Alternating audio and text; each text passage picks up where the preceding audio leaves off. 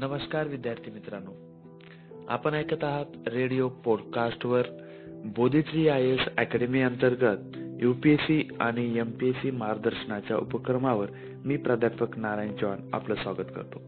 विद्यार्थी मित्रांनो आज आपण पाठ्यपुस्तकासंबंधी अभ्यास करत होतो. मागील भागामध्ये भारतीय उपखंडाचा जो काही इतिहास आपण अभ्यासत होतो त्यामधील हिमालय हा टॉपिक आपण अभ्यासलेला आहे. हिमालयामध्ये हिमालयाच्या ज्या काही पर्वतरांगा आहेत त्यामध्ये शिवालिक पर्वतरांग लघु हिमालय पर्वतरांग किंवा हिमाचल पर्वतरांग बृहद हिमालय हिमालय हिमालया पलीकडील पर्वतरांगा काराकोरम लडाख कैलास पर्वतरांग अशा अनेक पर्वतरांचा अभ्यास आपण मागील भागामध्ये घेतलेला आहे.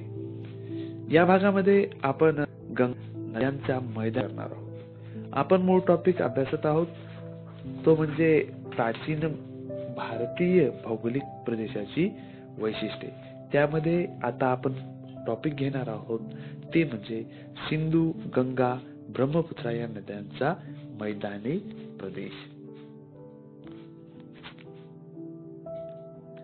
आपण जो टॉपिक अभ्यासतोय सिंधू गंगा ब्रह्मपुत्रा नद्यांचा मैदानी प्रदेशाचा तर हा मैदानी प्रदेश इतका विस्तृत आहे की आपण या भौगोलिक परिस्थितीतून समजून घेऊ शकतो की किती विस्तृत प्रदेश आहे.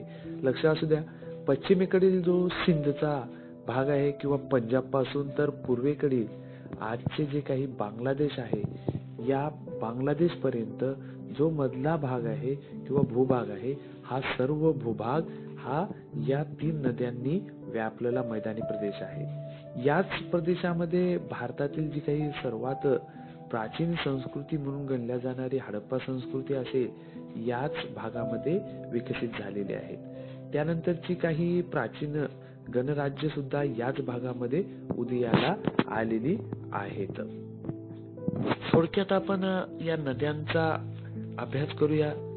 सिंधू नदीचा उगम हा मानसरोवराजवळ जे की आजच्या तिबेटमध्ये आहे. सिंधू उपनद्या म्हणून सतलज नदी रावी नदी बियास नदी जिनाब नदी आणि झेलम नदी या सिंधू नदीच्या उपनद्या आहेत. लक्षात असू द्या सिंधू नदीच्या उगमावर बरेच वेळेस प्रश्न पडलेले आहेत आणि निश्चितच प्रश्न पडणारे टॉपिक जे असतात त्यामध्ये सिंधू नदीचा समावेश असू शकतो. त्यामुळे या नदीचा उगम हा भारताबाहेर तिबेट पठारामध्ये होत आहे. हे लक्षात असू द्या. गंगा नदीकडे वळूयात आपण. भगीरथी नदीचा उगम गंगोत्री येथे झालेला आहे. त्यानंतर देवप्रयाग येथे अलकनंदा व भगीरथी एकत्र येतात. त्यालाच आपण जलोघाला गंगा किंवा गंगा नदी म्हणून सुद्धा आपण संबोधलेला आहे. ही नदी समोर उत्तराखंड उत्तर प्रदेश बिहार पश्चिम बंगाल मधून वाहत जाऊन पुढे बांगलादेशमध्ये ही बंगालच्या उपसागराला मिळत असते. गंगा नदीच्या उपनद्या जर आपण बघितल्या तर यमुना रामगंगा घागरी गंडक कौशी अशा अनेक आपल्याला गंगा नदीच्या उपनद्या दिसून येतात.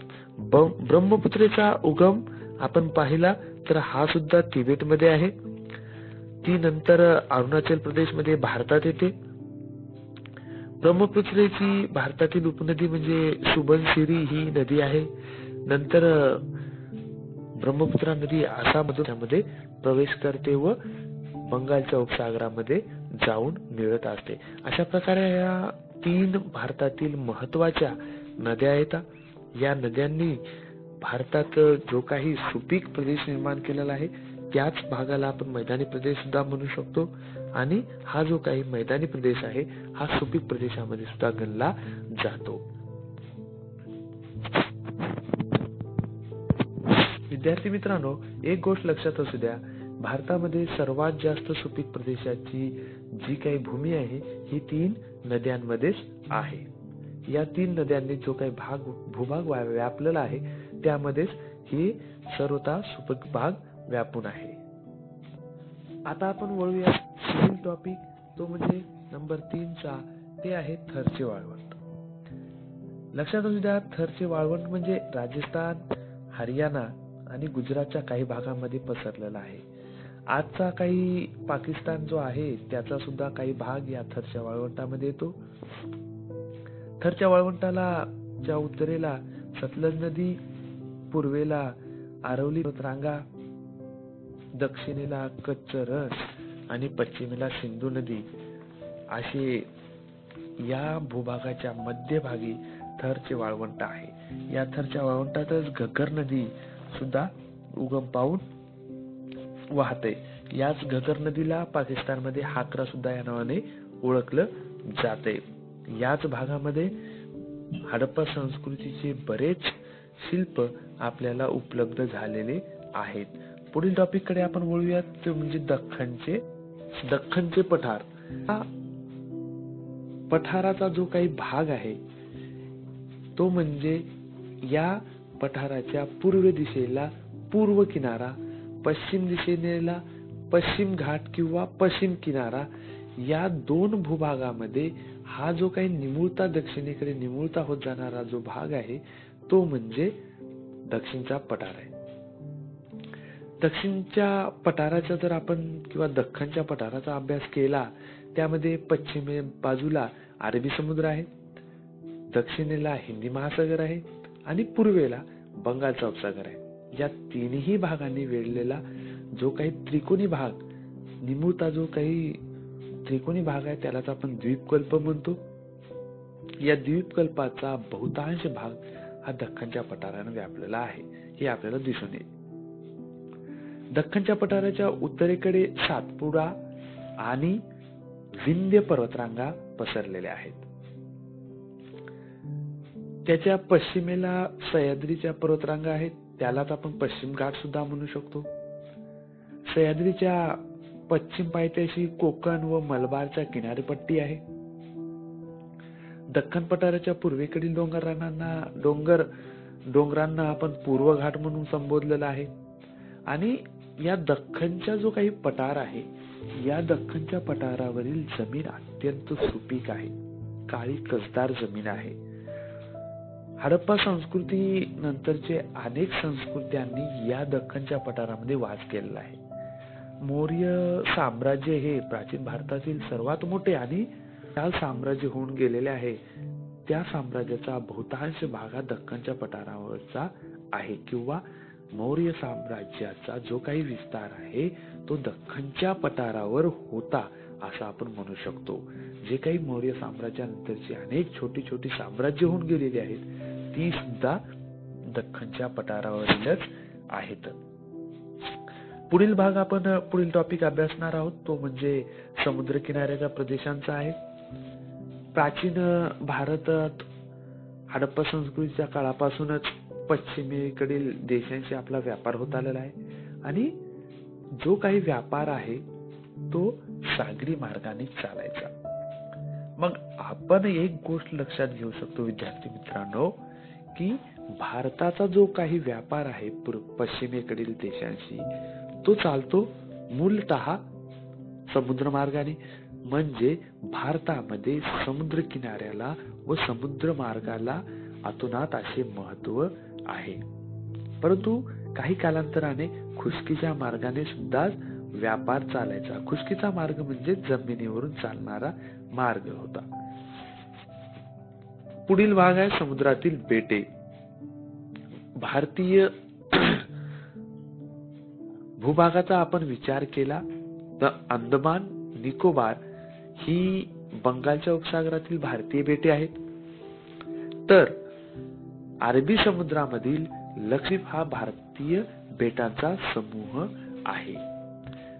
आपण जर प्राचीन काळात समुद्री व्यापाराचा अभ्यास केला तर आपल्याला असं दिसून येईल की व्यापारामध्ये किंवा प्राचीन कालखंडातील जो काही व्यापार होता त्या व्यापारामध्ये या बेटांना खूप महत्त्वाचे स्थान होते. Periplus of the Erythraean sea असं एक पुस्तक लिहून ठेवलेलं आहे. एका अनामिक अशा ग्रीक खलाशाने. कारण की त्या खलाशाचं नाव अज्ञात आहे किंवा त्याचं नाव ज्ञात नाही आहे. त्याच मराठीमध्ये आपण असं नाव करू शकतो तांबड्या समुद्राची माहिती पुस्तक. या पुस्तकात भारतीय बेटांचा पूर्णतः उल्लेख केलेला आहे. लक्षात असू द्या. या पुस्तकाच्या लेखकाचे नाव अजूनही माहिती नाहीये. आता आपण आपल्या टॉपिककडे येऊ. तो म्हणजे भारतीय उपखंड. हडप्पा आणि मोहनदाडो ही शहरे आजच्या पाकिस्तानात आहेत. अफगाणिस्तान पाकिस्तान नेपाळ भूटान बांगलादेश श्रीलंका आणि आपला भारत देश मिळून होणाऱ्या भूभागालाच आपण दक्षिण आशिया असे म्हणतो. परंतु याच भूभागातील भारत हा किंवा भारत या देशाचा जो काही विस्तार आहे तो विस्तार लक्षात घेऊन या भूभागाला भारतीय उपखंड असे सुद्धा म्हणतात. हडप्पा संस्कृतीच्या कालखंडामध्ये भारतीय देशाचा किंवा भारतीय उपखंडाचा हा जो काही भाग आहे ही हडप्पा संस्कृती या भारतीय उपखंडाच्या वायव्य भागामध्ये विकसित झालेली होती. आपण जर एक गोष्ट लक्षात घेतली तर आपला शेजारील चीन आणि मनमार म्यानमार हे दोन्ही देश भारतीय उपखंडाचे किंवा दक्षिण आशियाचे भाग नाही आहेत. एक गोष्ट लक्षात ठेवा म्यानमार आणि चीन हे भारतीय उपखंडाच्या भागामध्ये सहभागी नाहीयेत. कारण की आपल्या या भागाला चीन आणि म्यानमारला किंवा ब्रह्मदेशाला उपखंडा उपखंडापासून तोडून टाकण्यात आलेलं आहे. विद्यार्थी मित्रांनो आज आपण बघितलेला आहे भारतीय उपखंडाचा इतिहास. पुढील भागामध्ये आपण पाहणार आहोत ती म्हणजे इतिहासाची साधने. तर मित्रांनो उद्या भेटूयात. नमस्कार.